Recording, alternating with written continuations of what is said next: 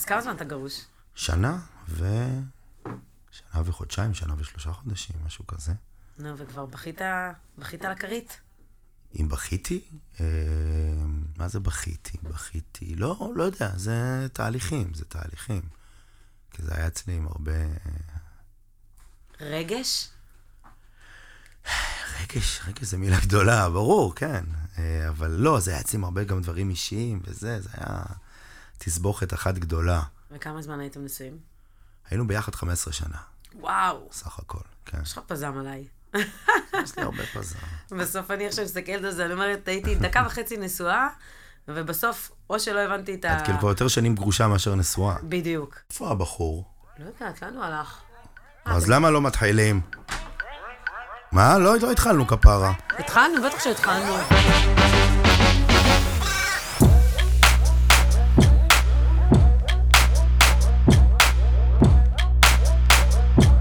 אז התגרשתי, מה עכשיו?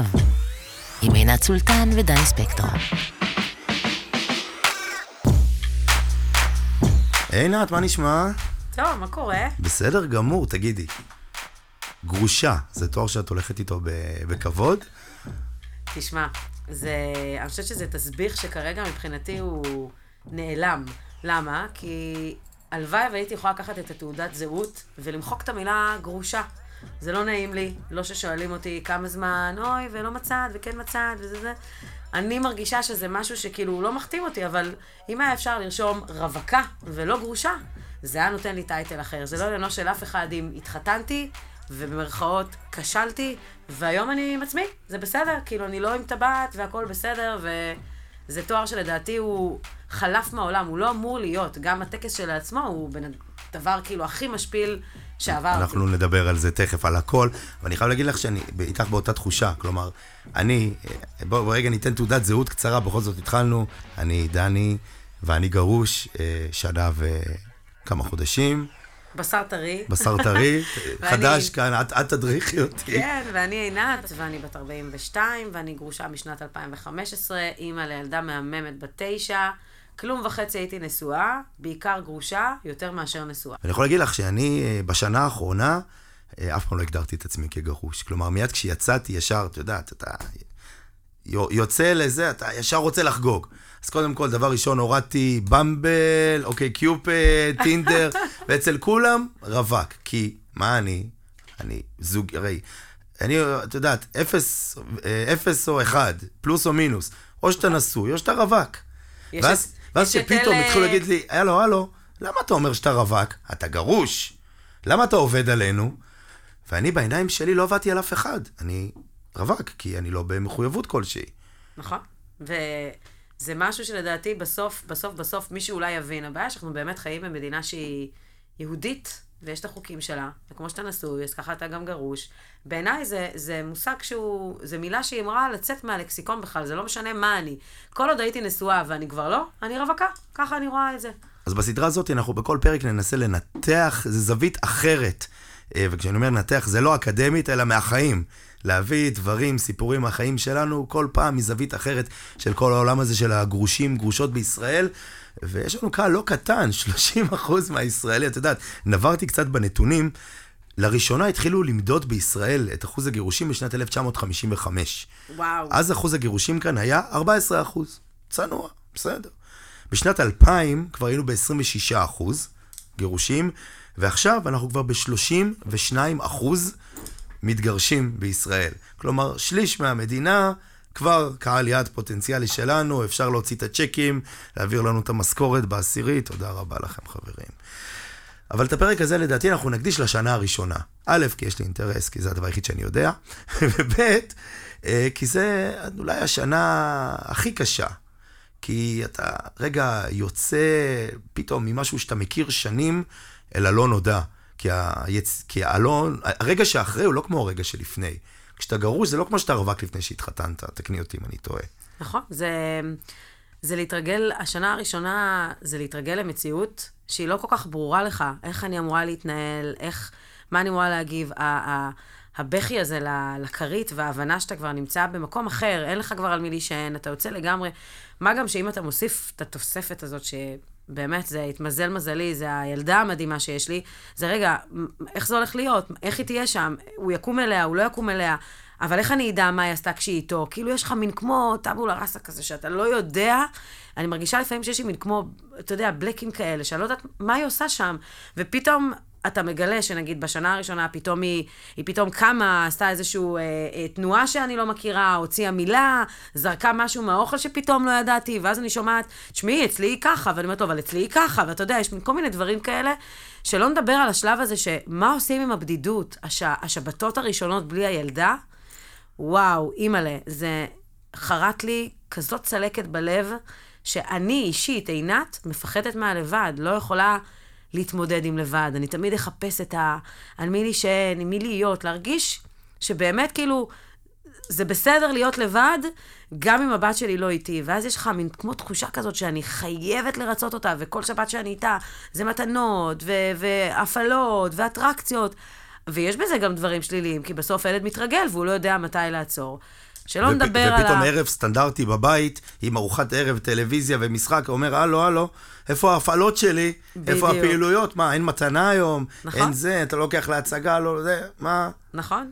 אני חושבת שבסוף, אם אתה תיקח את השנה הראשונה הזאת אצל כל גרוש, יש לו תיבת פנדורה של הדברים הכי, הכי, הכי, הכי נבזיים, ושהיו אצלו שנים, במיוחד אם זה כאלה שהיו נשואים חמש עשרה שנה, כמוך. לא, להם... ביחד חמש עשרה שנה. אה, חמש עשרה. נשואים מחצית, מה, אז מה? אבל כן, כן. ביחד סבבה, חמש עשרה שנה. סבבה, אבל היית בזוגיות כן. חמש עשרה שנה, אם תבד, בלי תבד. פתאום אתה מבין שכאילו בשנה הראשונה הזאת שהם... אתה כבר לא בבית, ואין לך למי לדפוק חשבון, אני שומעת סיפורים של גרושים, שבשנה הראשונה, שפשוט יצאו מ... מאיזון אני קוראת לזה. אז בואי, קבלי סיפור. אחרי זה גם תספרי את מה הדבר הראשון שעשית, אחרי שהתגרשת, כמובן, בצנזורה הנכונה והמתאימה. התגרשתי, פתאום אני לבד, בבית, ערב, ריק. אמרתי לעצמי, אוקיי, מה הדבר הכי סליזי שאני יכול לעשות עכשיו, כשאני לבד? אמרת סליזי, אמרת מסיבות של גילי מוסינזון. הלכתי. נסעתי, אני מגיע, משלם בכניסה, חסר לי מאה שקל, טלפון לגילי, אני אחזיר לך, נכנס פנימה, אמר לעצמי, וואלה, דני, תחגוג. לא מוצא את עצמי, לא מוצא את הידיים ואת הרגליים ודברים אחרים גם, שבין הידיים ובין הרגליים. הולך, רואה, לוקחים, זה, עושה סיבוב, רואה, אומרים בלוקר אם אתה יכול לשיר את הכל, כולל הבגדים, כלומר, פה אתה בלוקר תשיר הכל, אין צורך בשום דבר אחר. ביו, ביו. בדיוק. אתה מסתובב, אתה, אתה נכנס, אתה אומר, טוב, יש פה איזה ג'קוזי גדול וזה, אתה נכנס, אנשים שם, מתפרעים, עושים דברים אחד עם השני, ללא זה, אתה יושב מצד שמאל שלך, עושים זה, מצד ימין עושים זה, מולך עושים זה, אתה אומר... וואו, כמה שאני מתגעגע לפשוט להיות עם מישהו אחד, בבית, במיטה, במחויבות. מה, מה, מה, מה אני צריך את כל הדבר הזה? לא, לא מצאתי, כאילו, הלכתי באמת לסליז של הסליז של הסליז, ולא הצלחתי, כלומר, איבדתי את עצמי עוד יותר. חזרתי הביתה עוד יותר שבור ו, ומרוסק, ו, והבדידות... כלומר, הייתי מוקף ב-ארבעים אנשים, והבדידות רק, רק הלכה וגדלה. נכון, אתה מספר את זה, ואני לגמרי, אפילו עם סוג של דמעה בעין, כי אני חושבת שבתיאוריה שפיתחתי, ואני גם שמעתי את זה מכל כך הרבה גברים מסביבי, בשנה הראשונה נשים מאוד מאוד מאוד מתפרקות ויוצאות ומראות הכל בסדר איתי, והוא התחיל איתי וזה התחיל איתי ויוצאים וזה, יש לי סיפורי דייטים זוועות, אם אני אפתח אותם, אנחנו צריכים לפחות שלושה פרקים רק על הסיפורי דייטים שידעתי, אני צריכה ספר לכתוב על מה שעברתי, ו- ואתה יודע, ואני יודעת שלפחות כאילו הגבר בשנה הראשונה הוא כמו שאתה אומר, הוא, הוא כמו עובר מין... טלטלה כזאת נפשית, גם הקטע שאתה אומר, שאתה מסתכל החוצה ואתה אומר, רגע, אני לא רוצה כלום, אני רוצה את הבית, אני רוצה את האישה שלי. שלפני זה עשר שנים, אני רק בכיתי עם עצמי. שאתה רוצה, שאתה לא רוצה, ברור. בטח, אני רוצה לצאת. למה אני לא יכול זה, למה זה, בואי נפתח, בואי נביא זה, בואי נעשה זה, בואי פה, בואי שם, בואי זה. נכון. ואז כשאתה יכול הכל, אתה בעצם לא רוצה כלום. נכון, ואז בעצם גם מתחיל לך כל מיני דמיונות כאלה בראש, ואתה אומר, יואו, אולי טעיתי, כן טעיתי, אולי נחזור, אולי נתקן איזה... אגב, אני מכירה, אני מכירה לפחות בן אדם אחד שיצאתי איתו, ולא הייתי בטוחה אם הוא, לאיזה צעד הוא שייך, והוא באמת קרא את תל אביב, באמת, בכל כיוון אפשרי שאתה רק רוצה, ווואלה, לפני שנה הוא חזר לאשתו, אחרי כמעט שבע שנים שהם היו גרושים, לדעתי. ואני הייתי בהלם, אמרתי, אוקיי, מגניב, יכול להיות שהוא הגיע לתובנה ש... שאתה הגעת אליה אחרי ההתנסות במסיבה הזאת, אבל כאילו אני אומרת, בסוף אתה קם ואתה מבין, אתה מסתכל על עצמך ואתה אומר, איך הגעתי לכאן בכלל? כאילו, איפה הבית שלי, איפה המשפחה שלי? אתה כאילו מאבד את הזהות שלך. עכשיו, אצל נשים, אתה מאוד בהפי, הפי, פן, פן, כי פתאום מחזרים אחריי וזה מותר, ואני יכולה לעשות מה שאני רוצה, ואף אחד לא קובל אותי, ו... ואז באיזשהו שלב, אחרי שנה, אתה מסתכל, ואתה אומר, אוקיי, סבבה, מגניב, הבנתי. אני ברחתי ממערכת יחסים, במרכאות אני קוראת לה מערכת יחסים, כי הייתי, הייתי ממש גרושה טריה, ולא הבנתי מה הוא רוצה, מה אתה מדבר איתי בכלל, על מחויבות, על רצינות, כאילו, רק התגרשתי. הוא, אתה יודע, למעשה הוא היה רווק, הוא נורא רצה להתקדם, והיה נורא נחמד ומגניב ואחלה וזה. ואז אמרתי לו, תקשיב, אני אפילו לא בשלב, אני אפילו לא יודעת אם אני בכלל אוהבת, אני בכלל לא יודעת מה זה אהבה, כאילו, אני מבחינתי רוצה את הלבד שלי, איזה כיף לי בלבד שלי. אתה יודע, אחרי תקופה מאוד מסוימת, כמובן שהוא המשיך, אגב, הוא התחתן עם גרושה, מאז נולדו להם שני ילדים, זה היה מין כזאת צביטה בלב, שוואלה, היא עשתה את הסוויץ' אולי בזמן, ואני ככה עדיין הייתי באטרף שלי וזה, וכאילו אני מרגישה שעל הדרך פספסתי באמת אנשים טובים, אבל הייתי כל כך ב- באטרף, להיות בשגעת שלי, ולצאת, ולבלות, ולהיות, ולראות, שכאילו אני אומרת, גבר באיזשהו שלב, באמת בשנה הראשונה אתם קצת קבועים, יש כמובן את אלה שהולכים ומוצאים ויוצאים, ומוצאים את זאת שתחמם להם את המיטה, לילה פה, לילה שם, אבל זה לא הדבר האמיתי, כי הנפש שלהם, אתה יודע, בגלל זה אומרים שגברים ונשים הם מאוד מאוד שונים, ואני לגמרי מסכימה. איך שאני מסתכלת היום על גבר, אני מבינה שאני אדבר איתך עברית, ואתה תענה לי בשוודית, לא כי אתה לא רוצה, כי אתה באמת לא מבין. כן. אתה באמת לא מבין, ויש לי לא מעט חברות שעברו צעד, כאלה שגם היו נשואות חמש עשרה שנה, ו... והן פשוט אומרות, את לא תביני את מה שאני מבינה, אני מדברת עם הבת זוג החדשה שלי, שעד היום לא ידעתי בכלל שיש ערוץ כזה, ונעים לי, וטוב לי, וכיף לי. אז אתה יודע, השנה הראשונה מבחינתי וואי, היא... וואי וואי, את גורמת לי עכשיו לחשוב שגרושתי. לא, אבל תשמע, יש מלא סיפורים, יש מלא סיפורים, מלא מלא מלא סיפורים, אנשים פתאום מוצאים את עצמם. זה כמו שאני חושבת ש, שתקופת הקורונה לגרושים עשתה טוב. למה? כי אנשים באמת חיפשו להתחבר לצד האמיתי. לא הסתכלו על סטטוס ועל כסף וזה, כי תכלס הכל היה סגור. מה אנשים חיפשו? לשים את הראש בלילה, לחבק, שיהיה את קצת רומנטיקה, קצת את הדבר האמיתי, לשבת בחוף הים עם בקבוק של יין, להסתכל על, ה, על הנוף ולהגיד, איזה כיף לי שאת איתי. אבל זה הגרושים.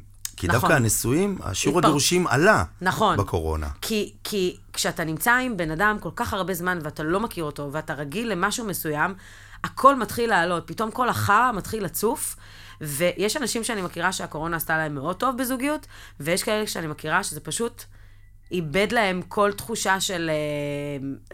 ככה אני רואה את הדברים, כאילו, אבל באמת צריך להסתכל על דברים בצורה מאוזנת, ואני בהחלט חושבת שהשנה הראשונה עשתה לי טוב, אז מה הדבר הראשון שאת עשית אחרי שהתגרשת?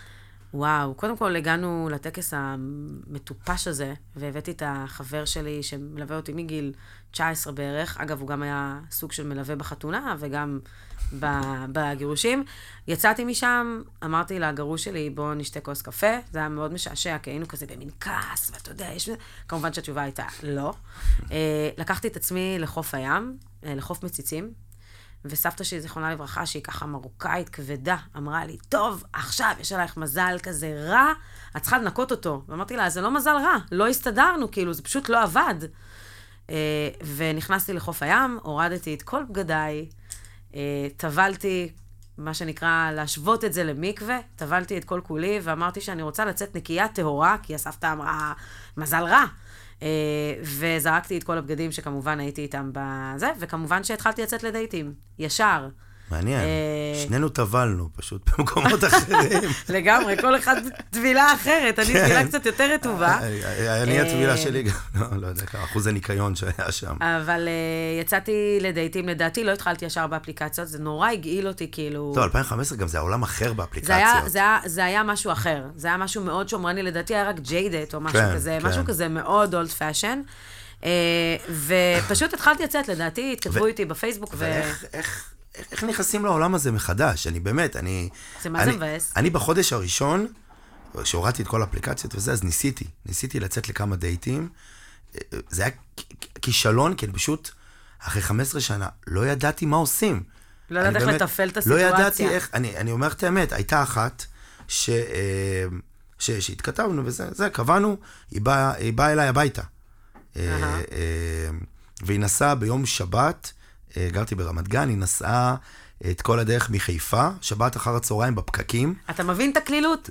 זה בדיוק מה שאני אומרת לך. לקח לה שעתיים וחצי להגיע, היא הגיעה, נכנסה אליי הביתה, הסתכלתי עליה ואמרתי, אני מצטער, אני חושב שאני לא מוכן, סליחה. מעולה. ואז היא הסתכלה ואמרה, אני נסעתי שעתיים וחצי, הבאתי יין, קניתי סושי, תכננו תוכניות, מה נראה לך שאתה עושה? אמרתי לה, אין לי מושג, ובגלל זה אני אומר לך, אני מצטער, אני, אני רוצה שתלכי הביתה, סליחה. כן, אני... תראה, אני חושבת שהייתה לי סיטואציה אחת שבאמת אה, הסתכלתי ולא הבנתי מה אני עושה, אבל זה בדיוק מה שאני אומרת, אנחנו חיים בעידן כל כך... אני לא רוצה להגיד רע, אבל מישהי פעם אמרה לי דבר נכון, אני, בשביל ללכת לישון מחובקת עם מישהו, מוכנה לעשות הכל. אפרופו, נסעה שעתיים פלאס, לבוא לבן אדם שאת לא מכירה, ולהציע את עצמך על מגש על זהב בשביל ערב חמים ונעים. תשמע, חוקי המשחק פה מאוד השתנו. היום אני לגמרי מסתכלת על גרושים בצורה אחרת, כבדהו חשדהו כזה. אני חושבת שמאוד קשה למצוא את הבן אדם שמשלים אותך בפן ה... שאתה תוכל להיות מולו בלי מסכה ובלי להרגיש שאתה, אתה יודע, שאתה צריך לצבוע את עצמך בצבעים. אבל כן, ואני גם יכולה להגיד לך ש... יש לי סיפור מאוד משעשע. הארנק, זה הארנק עכשיו מגיע? זה הארנק, זה הארנק. בקיצור, באחד מהסיפורי דייטים הכל כך זה, כי מה לא ניסיתי כדי להגיע לזוגיות, יש לי חברה מהצפון, היום אנחנו כבר לא חברות, היא קצת התחזקה, והיא התחתנה בשנית, באמת הפתעת החבורה, מה שנקרא, והיא אמרה לי, יאללה, בואי נשב ביפו וזה, ונעשה כמו יום מרוכז כזה, ספיד דייטינג, תקבי עם כמה במקביל. אמרתי לה, איך אני אקבע עם כמה? תקבי עם כמה במקביל. בקיצור, קבעתי עם שלושה גברים. אוקיי. והתיישבנו בבית קפה, והגיע מספר אחד, כמובן, אנחנו כבר אחרי דרינק אחד, ואוכל וזה. קיצור, אני, יש לי קצת סלידה מכל מה שקשור לסיגריות וכאלה, הגיע בן אדם, לא רק שהוא לא אישן, הוא גם אישן בסוף ג'וינטים וזה, ואישן עלינו. אמרתי לה, עזבי, זה לא בשבילי. הגיע מספר שתיים, גם כן היה תלוש מהמציאות, לא דומה לתמונה, לא מדבר בכלל בקו הכי הזיה שיש, ואז הגיע אה, מספר אה, שלוש, אה, לא נאמר את שמו. אוקיי. וכמובן שכל מי שהיה שם ישב ושילם על עצמו וזה, כאילו הכל היה מאוד, זה עשינו כזה כמו... הם ידעו? שזה... הם לא ידעו, מה פתאום? אבל איזה אחד קובעת, בשבע, תשע ואחת עשרה? כן, זה היה כזה... אני יושבת עם חברה, בא לך לקפוץ, כן, רמזנו לו שאנחנו עוד שנייה כמות, אמר, יאללה, סבבה, אני גם זה. אוקיי. הבין את הרמז, אחד קם, שתיים קם, וזה, הגיע מספר שלוש. מספר שלוש הגיע, נראה טוב, חמוד כזה, מרשים, חברה שאומרת לי, וואלה, סבבה, כאילו, אתה יודע, יש לנו שפת הסימנים כזה לנשים, עם העיניים, קצת ידיים, יכולות גם לסמס אחת לשנייה תוך כדי, כי הוא לא מסתכל לי בתוך הטלפון. ואז המלצרית אומרת לו, אתה תרצה להזמין משהו? אז הוא אמר, כן, בטח, אני אתחיל בקפה. הזמין קפה, ואנחנו מתי המשכות לדובב אותו, ומסתבר שאבא שלו הוא איזשהו קבלן מאוד גדול, הכל נשמע כזה by the book, מאוד חמוד, ולמדת, תקשיבי, נראה לי נפלתי טוב וזה, ואז הוא אומר לה, אני גם רעב, הזמין סלט, הזמין שתייה, הזמין, הזמין, הזמין, ואז אמרתי חברה שהיא טוב, ואתה יודע, זה כבר מספר ארבע, אמור להגיע, צריך לתקתק את העניינים וזה, אנחנו צריכות ללכת, אנחנו מבקשות מהמלצרית כאילו חשבון, הוא עושה כזה ככה, אתה יודע, עם הסימן של הידיים, שכחתי את הארנק. טוב, בסדר, שכחת את הארנק, כאילו, בוא, רק עכשיו נזכרת ששכחת את הארנק, וגם אם שכחת את הארנק, אתה מזמין דבר ועוד דבר ועוד דבר ועוד דבר. הוא אמר, כן, אני מצטער וזה, אני אעביר לכם. ואז, אתה יודע, יצא מצב שבעצם צילמנו עליו. למחרת... ולבחור הזה קוראים סיימון לוויאב, נוכל לטינדר. אה, לא, לא, זה לא. למרות שהייתי בדייט איתו, אתה יודע? הייתי בדייט איתו, יש לי סיפור גדול עליו, אני חייבת לספר את הסיפור עליו. זה לא מפתיע אותי. אני חייבת לספר... אין, אני הגעתי לכולם. בקיצור, ואז אני אומרת חברה שלי, תקשיבי, הוא סימס לי וזה, שכאילו אחלה, ו... ואני כאילו רוצה להגיד לו, יצא חשבון, הוא כאילו יצא על עצמו איזה מאתיים משהו שקל, עכשיו זה לא על הכסף, אבל רבא, כאילו יושבות איתך, שתי בחורות גרושות, אני אפרנס את עצמי, אפרנס את עצמה, מה נסגר? אז חברה שאומרת לי, אל תדאגי, שלחי לי את המספר עליי, אני מטפלת. בקיצור, היא מסמסת לו, אתה שומע, שישבנו ביפו, בבית קפה וזה, הזמנת את חברה שלי, אז נכון, זה לא זרם, ואנחנו לא אמרות לשלם עליך את הזה.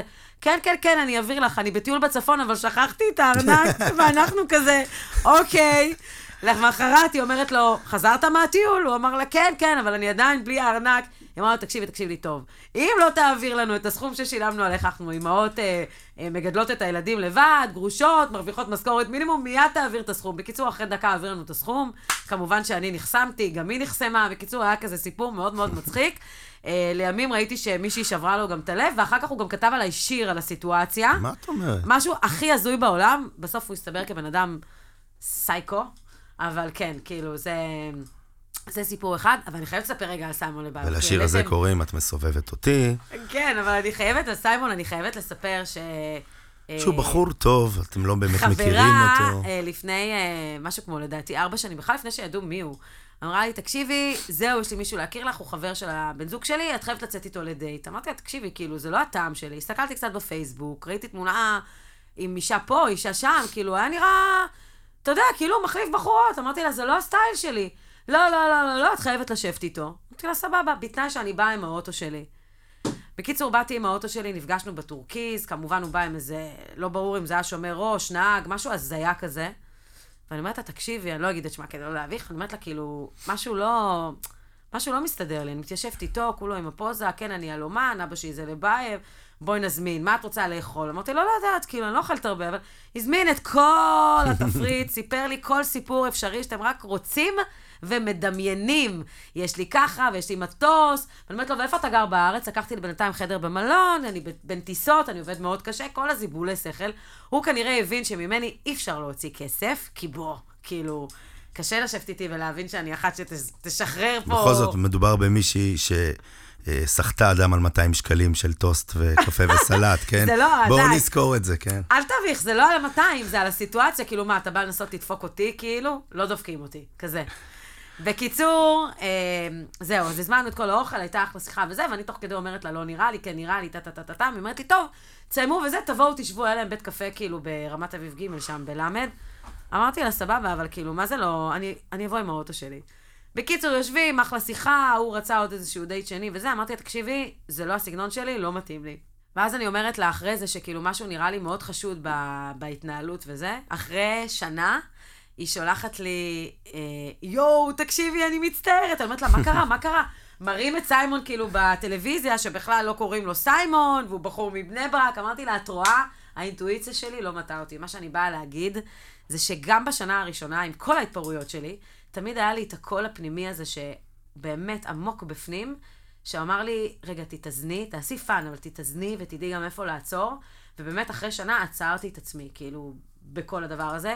כמובן שהמשכתי לצאת לדייטים, והמון ניסיונות, אני יכולה באמת לכתוב ספר על דייטים הזויים, הזויים, כאילו, מרופא שיניים מאוד בכיר, ועד אנשים שהם קצת, אתה יודע, פחות, אבל תמיד יצאתי עם אנשים חכמים, תמיד עניין אותי להגיע לאנשים שיהיה לי עניין לדבר איתם, כן. שיחבשו אותי שכלית קודם כל, אבל... אבל בתכלס, באמת של החיים, מה חיפשת בשנה הראשונה? פן. זהו, אתה לא מחפש הרי לחזור פן. לזוגיות, להתאהב, להתחתן, לא. לאיזה... חיפשתי פן, לחגוג, יציאות, בילויים, להכיר אנשים, להגדיל את המעגל שלי, אה, אה, להרגיש שאני שווה משהו. להרגיש שזה, שנכשלתי, שאומנם אני והבן זוג שלי לא ביחד, ואנחנו באמת על, על סף שנאה, תראה, לא כולם מתגרשים מתוך שנאה, יש כאלה שמתגרשים מתוך אהבה מאוד גדולה, אבל אהבה ששינתה את צורתה. אני גם, אני עד היום אומרת שכל בן אדם שהיה אה, בן זוג שלי, נשארת לו איזושהי פינה בלב, היא פשוט משנה את הצורה, היא כבר לא באותו ווליום שהיה נגיד בתחילת הקשר. אגב, היום היה לי קטע מאוד מצחיק, הייתי באיזושהי פגישה, ומישהו שיצאתי איתו, לפני שהתחתנתי בכלל, שבגללו ברחתי לארצות הברית, הוא פתאום הופיע מולי, כאילו, סולטן, סולטן, ואני כזה מסתכלת, ואני אומרת, מי קורא לי, מי קורא לי? בקיצור, זה היה כזה... בסוף אני אומרת, החיים, הם הכל זה גלגל ודלתות מסתובבות, ויצא לי לראות לא מעט אנשים שיצאתי איתם בעבר, שחלק התקדמו, חלק הגיעו למקומות ש... אם היה לי את השכל שהיה לי, נגיד, בשנה הראשונה, אולי היום הייתי במקום אחר, אבל אני לא בוכה. אני כאילו נמצאת במקום שהוא מאוד טוב לי, אני מרגישה מאוד בטוחה, אני יודעת מה אני מחפשת. השנה הראשונה עשתה לי איזון טוב, אבל היא הייתה באמת לפרוק או לא, אבל אני חייבת לציין שבלילה, לקרית, אחרי כל הבלגן, הייתי מאוד, כאילו, באיזשהו מקום עצובה, כאילו, זה התהפך כזה, זה התחיל לעמם בשנה הראשונה, ובשנה השנייה ממש נשברתי, כאילו חיפשתי זוגיות אמיתית, חיפשתי את המקום האמיתי שאני מרגישה מספיק בטוחה להגיד, הגעתי הביתה.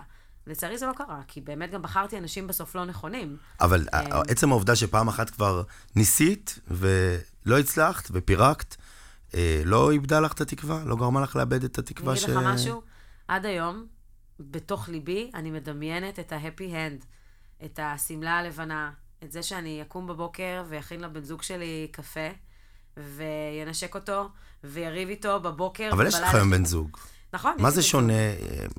לא צריך להיות נשואים בשביל לעשות את כל... חוץ מהסמלה הלבנה. החלום, גם כשיש לך בן זוג, זה לחיות באותו בית, לי לפחות. אני לא מרגישה שהגעתי כאילו... אם נגיד אתה אומר לי, עינת...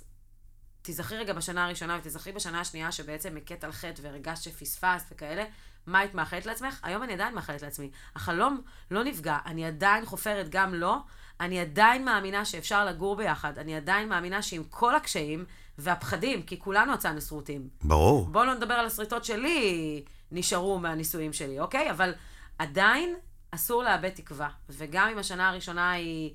פרועה ומוזרה, ואתה לא מוצא את עצמך. גם אני הייתי בכל מיני מפגשים חברתיים הכי הזויים בעולם, שאם היית היום שואל אותי, מה עשית שם? אני אגיד לך, אין לי מושג. כאילו, זה היה כזה, רק לא להיות לבד, רק לא להיות לבד. צי, תראי, תכבשי, אולי טיפוס כזה, אולי טיפוס כזה, אולי בן אדם כזה, אולי אחד כזה. כל הזמן, כאילו, הייתי במין מרדפים כזה, אחרי מה נכון ומה לא. והיום אני יכולה להגיד לך שאני לא אותה עינת, ואני מבסוטית ושמחה שעברתי את התהליך שעברתי. ואני רוצה לתת לבת שלי מודל כזה, שאתה יודע, כאילו, זוגיות עדיין קיימת, פשוט צריך לדעת לבחור נכון,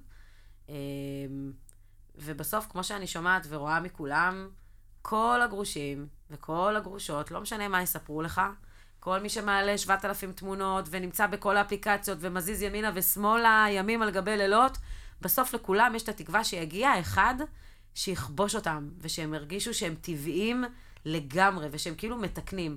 ועדיין אני גם יכולה להגיד לך עוד תיאוריה שפיתחתי, שבסוף אנחנו בוחרים את אותו טייפקאסט שהיה בעלך, או אשתך. כן. בול אותו דבר. יש לי תיאוריה על זה מאוד מאוד מאוד ברורה, שאתה, אם נגיד אשתך הייתה כזאת לא מסכנה, אבל פחות דומיננטית, וכאילו זה, זאת תהיה הזוגיות הבאה שלך. אם בחר בן אדם שהוא נרקסיסט, הוא יהיה נרקסיסט. אם בחר בן אדם שהוא קמצן, ב... בתוך תוכו הוא יהיה קמצן, אם בחר בן אדם שהוא בוגדני, אז בגדני, כאילו אני אומרת, אם אתה לא עושה את העבודה הזאת על עצמך, ודרך אגב, בשנה הראשונה, שזה עוד נקודה שלא דיברנו עליה, מאוד טיפלתי בעצמי. Mm-hmm. הלכתי לפסיכולוגית, ולקואוצ'רי, ול-אן אל פי, ולרבנים, ולמה שאתה לא רוצה. רק שיגידו לי, את בסדר, זה פשוט לא עבד, ונלחמתי על הבית, מאוד נלחמתי על הבית. אבל מה גרם לך להרגיש שאת לא בסדר? הסביבה, הבית, מה שגרמו לך להרגיש, ה... לא יודע, התדמית, ה... תראה, אני... למה היו צריכים להגיד לך שאת בסדר? כלומר, התגרשת כי איך, איך אנחנו אמרנו, אז עוד הייתה רק אלמה, לא הייתה מאי, אבל איך אמרנו לה כש, ש, כשישבנו, שזה אני חושב שאחד הרגעים הכי קשים בחיי, לשבת ולספר ל, לילדה שאבא ואמא נפרדים. אבא ואמא רבים יותר מדי, ואבא ואמא לא רוצים לריב, ובגלל זה הם לא יהיו יותר ביחד. המשיכו להיות האנשים שהכי אוהבים אותך בעולם הזה, והמשיכו לעבוד ביחד בשבילך, ולהיות חברים בשבילך, אבל כדי לא לריב, הם לא יכולים להיות יותר ב- ביחד כזוג, ו- או לגור ביחד. אז, אז אה, זה משהו שהוא, אתה יודעת, משהו נורא טבעי, נורא זה, למה, מאיפה העבודה העצמית הזאת ש- ש- ש- שאנחנו בסדר? למה אנחנו צריכים להגיד שאנחנו בסדר? אני בטוחה שמה שאני אגיד עכשיו, אתה תתחבר אליו. כי הרבה פעמים אתה גם יושב עם עצמך ואומר, רגע, הריב הזה היה הכרחי, מה שפוצצתי והתפוצצתי עליו היה הכרחי, אולי טעיתי, אולי אם הייתי עושה אחרת, אז זה לא היה קורה. זה אחד. דבר שני, כשאתה, נגיד במשפחה שלי, שכולם ככה מרוקאים, מגובשים וזה, פתאום, בוא נודה על האמת, אני הכבשה השחורה במשפחה. סבבה? זו תחושה מאוד נוראית. אני הבחורה, התגרשתי, מסתכלים עליי כבעייתית, הנה היא לא מצאה בן זוג, הנה היא לא המשיכה, הנה היא לא זה, למה היא לבד, איך היא מגדלת הילדה לבד, איזה מסכנה, אולי נכיר לה, כל מיני כאלה, אין ספק שזה משהו שהוא אולד פשן, אבל אף אחד לא בא ואמר לי, וואו, יופי, עשית איזה, איזה יופי, איזה כיף לך, כאילו לא שמעתי את זה. וזה לא... שונה לחלוטין, אגב, לדעתי, בין נשים לגברים, כלומר, אף אחד לא מסתכל עליי בתור, חייבים לשדך לו מישהו, איך הוא יכול להיות לבד, איך הוא לא. יכול להיות זה. אבל מצד שני, אני יכולה גם להראות לך את הגברים השניים, שאני יודעת בוודאות, ויש לי לא מעט סיפורים, שכאלה שחיים בתוך מערכת יחסים שהיא לא טובה להם, ולהם אף אחד לא בא ואומר, בוא נאחי, תשחרר, זה כבר לא טוב לך. מה אומרים לו? יאללה, תעשה מאחורי אגב, מה עכשיו תתחיל את כל הסיפור וגירושים, כן. ו- ומה שעשית, לא עשית. אני מכירה מלא גירושים ש- שאיבדו את התחתונים ב- בעקבות התהליך של הגירושים. אגב, יש... אחד הנתונים הוא ש-שבעים אחוז מהגירושים נשים יוזמות. וואלה. שזה לחלוטין מגבש את התיאוריה שלך, כלומר, נותן לה תוקף. כי גברים לא צריכים להתגרש, הם יכולים פשוט להמשיך לעשות מה שהם רוצים. נכון, הוא עושה מה שהוא רוצה, ומקסימום יתפסו אותו. לנשים פשוט נשבר המשהו בשלב מסוים. נכון, אבל אתה יודע מה קורה כשאישה תופסת גבר, או את בעלה, ואז מגיעים למצב שגירושים, פה זה פצצות, ואז התיאוריה על האישה שלי משתנה לגמרי, כי היא נפגעת. היא פשוט הופכת להיות שבר כלי. ואז היא גם נושאת איתה כזאת צלקת, שמאוד קשה גם לשקם אותה, ולדעתי זה משליך אחר כך שנים קדימה, בתוך המערכת שלכם, כי הרי בסוף להיות גרוש עם ילדים זה לנהל ביזנס, זה לנהל עסק, זה לנהל עסק כמה הוצאות, מה ההוצאות, מי ייקח, למה ייקח, איך ייקחו, מה יהיה בבית, לא יהיה בבית, זה מאוד קשה. ושלא נדבר על השלב שמגיע שאחד מהצדדים מקים משפחה חדשה, לאו דווקא עם ילדים, אלא ממש מכניס אישה לבית, שהיא מחנכת אחרת, מגדלת אחרת, ו... אני מבועת מפחד מהמחשבה הזאת. ואני, ובצדק. זאת האמת. זה פרק שלם, ובצדק. זה, זה לחלוט, יש פה המון דברים שעוד נפתח זה, לפרקים זה... שלמים. לא דיברנו בכלל על ילדים. נכון. על, על, על איך, איך מתמודדים ילדים, איך בכלל נכון. הולכים כל הדבר הזה. אה, רוצה לסיום חידון קצר? יאללה. מה העיר לדעתך בישראל עם שיעור הגירושים הגדול ביותר? תשמע, אני יכולה להגיד לך מהמקום שאני גרה בו, שכמות האנשים הגרושים שם היא מאוד מאוד גדולה, וזאת מודיעין. לא. די, תל אביב. שקנו באפקטים, אה? ירושלים. חיפה, ניסו למחרה. אילת. די. אילת היא העיר. שמונה עשרה אחוז מתושבי אילת הם מתגרשים, כלומר. וואו. כל שנה יש שם שמונה עשרה אחוז של גירושים. כן, מסבירים את זה, אגב, בזה שהם מבודדים. הרבה מאוד פיתויים, הרבה מאוד ציר לחץ כזה. מקום שני, אגב, אקו. הלם. אחרי זה דימונה, טירת הכרמל, בית שאן, קריית שמונה. צמה לב פה לאיזה מחנה משותף. כן, פריפריה. פריפריה. תל אביב אפילו לא בעשירייה הראשונה. כל התדמית של תל אביב, כל היום מתגרשים, מתחתנים, זה, בוגדים, זה. וואו, תל אביב אפילו לא בעשירייה הראשונה. מפתיע. וואו. נמשיך. טוב, על האנשים שיוזמות גירושים כבר דיברנו. תוך כמה זמן לדעתך הסתיימו נישואים, אם יהיה בהם קשר מיני, פחות מפעמיים בשבוע? סטטיסטית, הכל נתונים, בדקתי על עצמי, לא, בדקתי, חוקרים, עסקתי את כל אוניברסיטת סטנפורד בשביל זה. אני מאמרת, שנה. שנה, בול. כל הכבוד, יפה מאוד. תראה, בכל זאת, יש לי את זה. יפה מאוד. אחרי כמה, בואו נראה, תוך כמה זמן קוראים מחצית ממקרי הגירושים? לדעתי, מיד אחרי הילד הראשון, זה בין שנתיים לשלוש, משהו כזה. שבע שנים, דווקא. די, אני אפילו לא נכנסת לסטטיסטיקה. אבל אחרי ארבע שנים יש ירידה באושר אצל רוב הזוגות, ואחרי שבע שנים יש ירידה דרמטית באושר. מטורף. כלומר, זה קורה אחרי הירידה הדרמטית. אגב, בדקת אם הנתון אומר באופן כללי על זוגות או זוגות נשואים? לא, לא, על זוגות נשואים אנחנו מדברים, על זוגות נשואים. מי מתגרש יותר? זוגות משכילים או ללא השכלה אקדמית? משכילים. לא, ללא השכלה אקדמית. די! כן, כן, כן. וואו. מי יש סיכוי יותר גדול שהוא יתגרש? אנשים מאותו מוצא או ממוצא שונה? ממוצא שונה. מאותו מוצא. די! כן, כן, דווקא אנשים מאותו מוצא. גדול. ומי יש יותר סיכוי להתגרש? אנשים עם ים של כסף או אנשים עם קצת כסף? קצת כסף. נכון, כי אנשים עם ים של כסף, יש להם הרבה מה לאבד. האוהב, הפקו בשיניים רק לא להתגרש. כל כך הרבה סיפורים שכאלה שמחזיקים מהאבת, הם עדיין נשואים, לא יכולים לפרק. ו...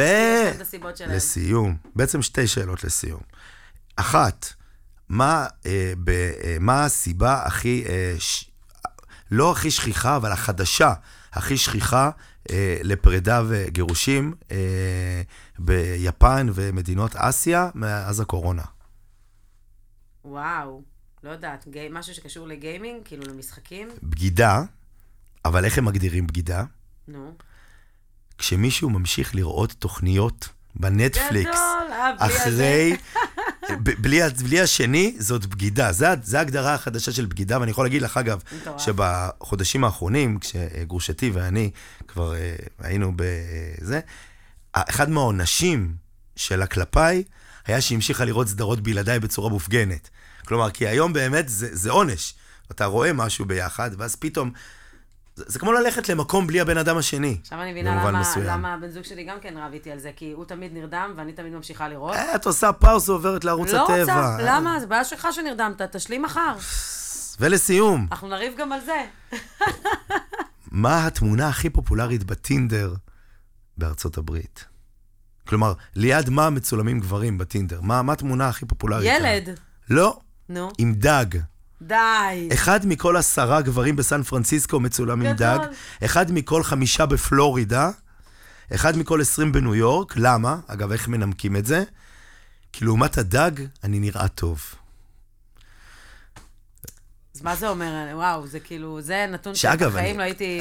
נדבר על זה בפרקים הבאים, אני רק אגיד שכשנכנסתי לכל האפליקציות הזה וזה, פתאום ראיתי, בונה, ארבע שנים, אין לי תמונה של עצמי. כל הטלפון, תמונות של הילדה, ילדה, ילדה, ילדה, ילדה, ילדה, ילדה, ילדה, חצי אבא, ילדה, ילדה. אני מקווה שהלכת להצטלם. לא. אתה יודע, יש כמה דברים שגרושים מהר ממהרים גם לעשות. הם לוקחים גם סטייליסטית, שהולכת איתם וזה, והם כאילו עושים מה שנקרא, חשב מסלול מחדש על כל התדמית שלך ועל הבגדים והכל, וזה מאוד טרנדי. אגב, יש לי מישהי מהממת שעושה סטיילינג, אם אתה רוצה לפתור את הזמנו. אני בדיוק, אני צריך, בדיוק, השאלה הבאה שלי היא טיפים בשבילך, כי אני בדיוק ביציאה משנת ההבל. אה, אז א', לקחת סטייליסטית. כן. שככה תעשה לך, תעיף לך מהארון, את כל מה שלא מחמיא לך, את כל מה שזה כבר לא אתה, שאתה צריך לעשות מה שנקרא, לעצב את עצמך מחדש, ללכת למישהי שהיא עושה אן אל פי עם קואוצ'ינג, אבל משהו טוב, לא כאלה שחופרים לך שעות ואתה רק מדבר. להצטלם. שתהיה לך תמונה יפה. עם דג. כן. אני זוכרת שבשנה השנייה שהייתי קצת בדיכאון וזה, פשוט לקחתי את עצמי לראות סרטים לבד בקולנוע, חוויה מטריפה, מטריפה.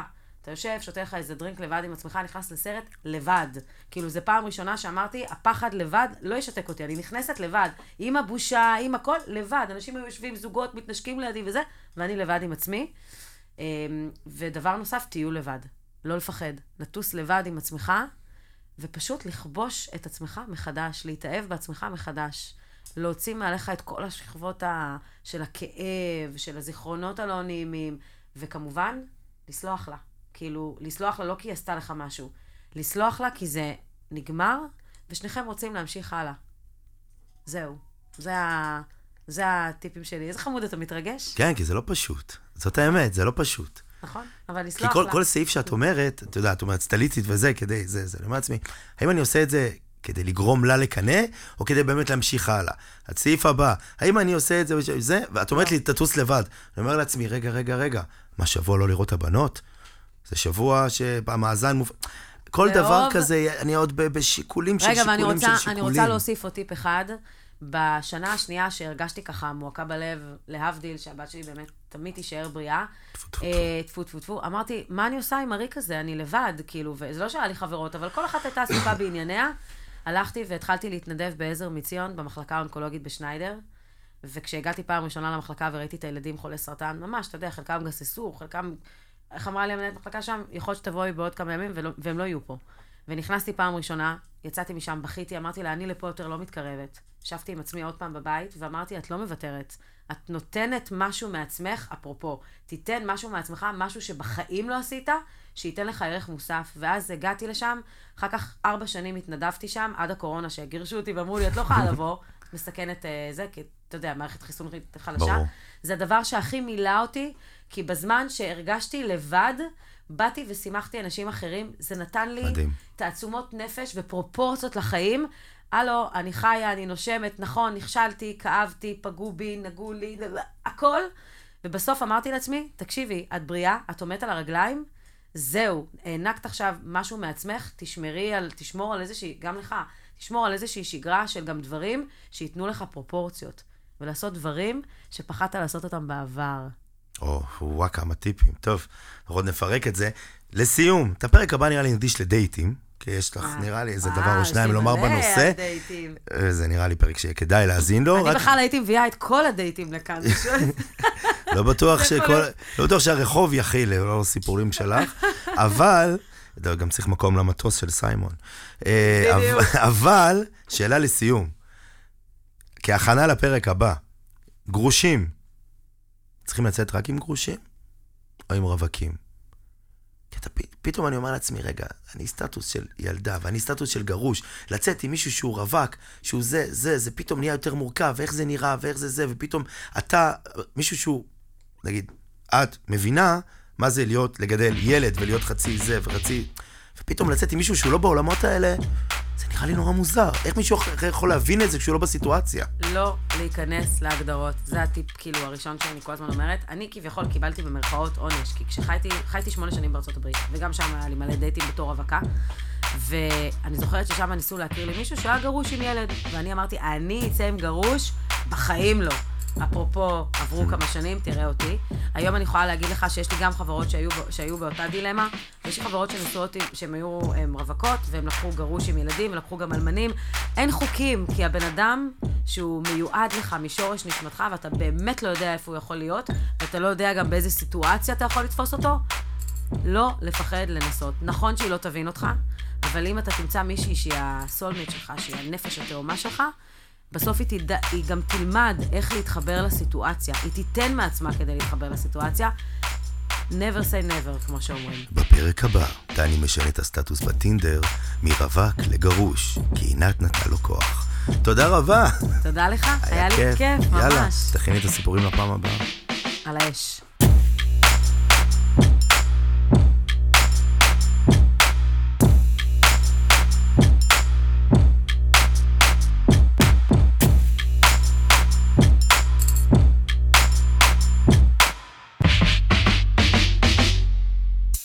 אז התגרשתי, מה עכשיו?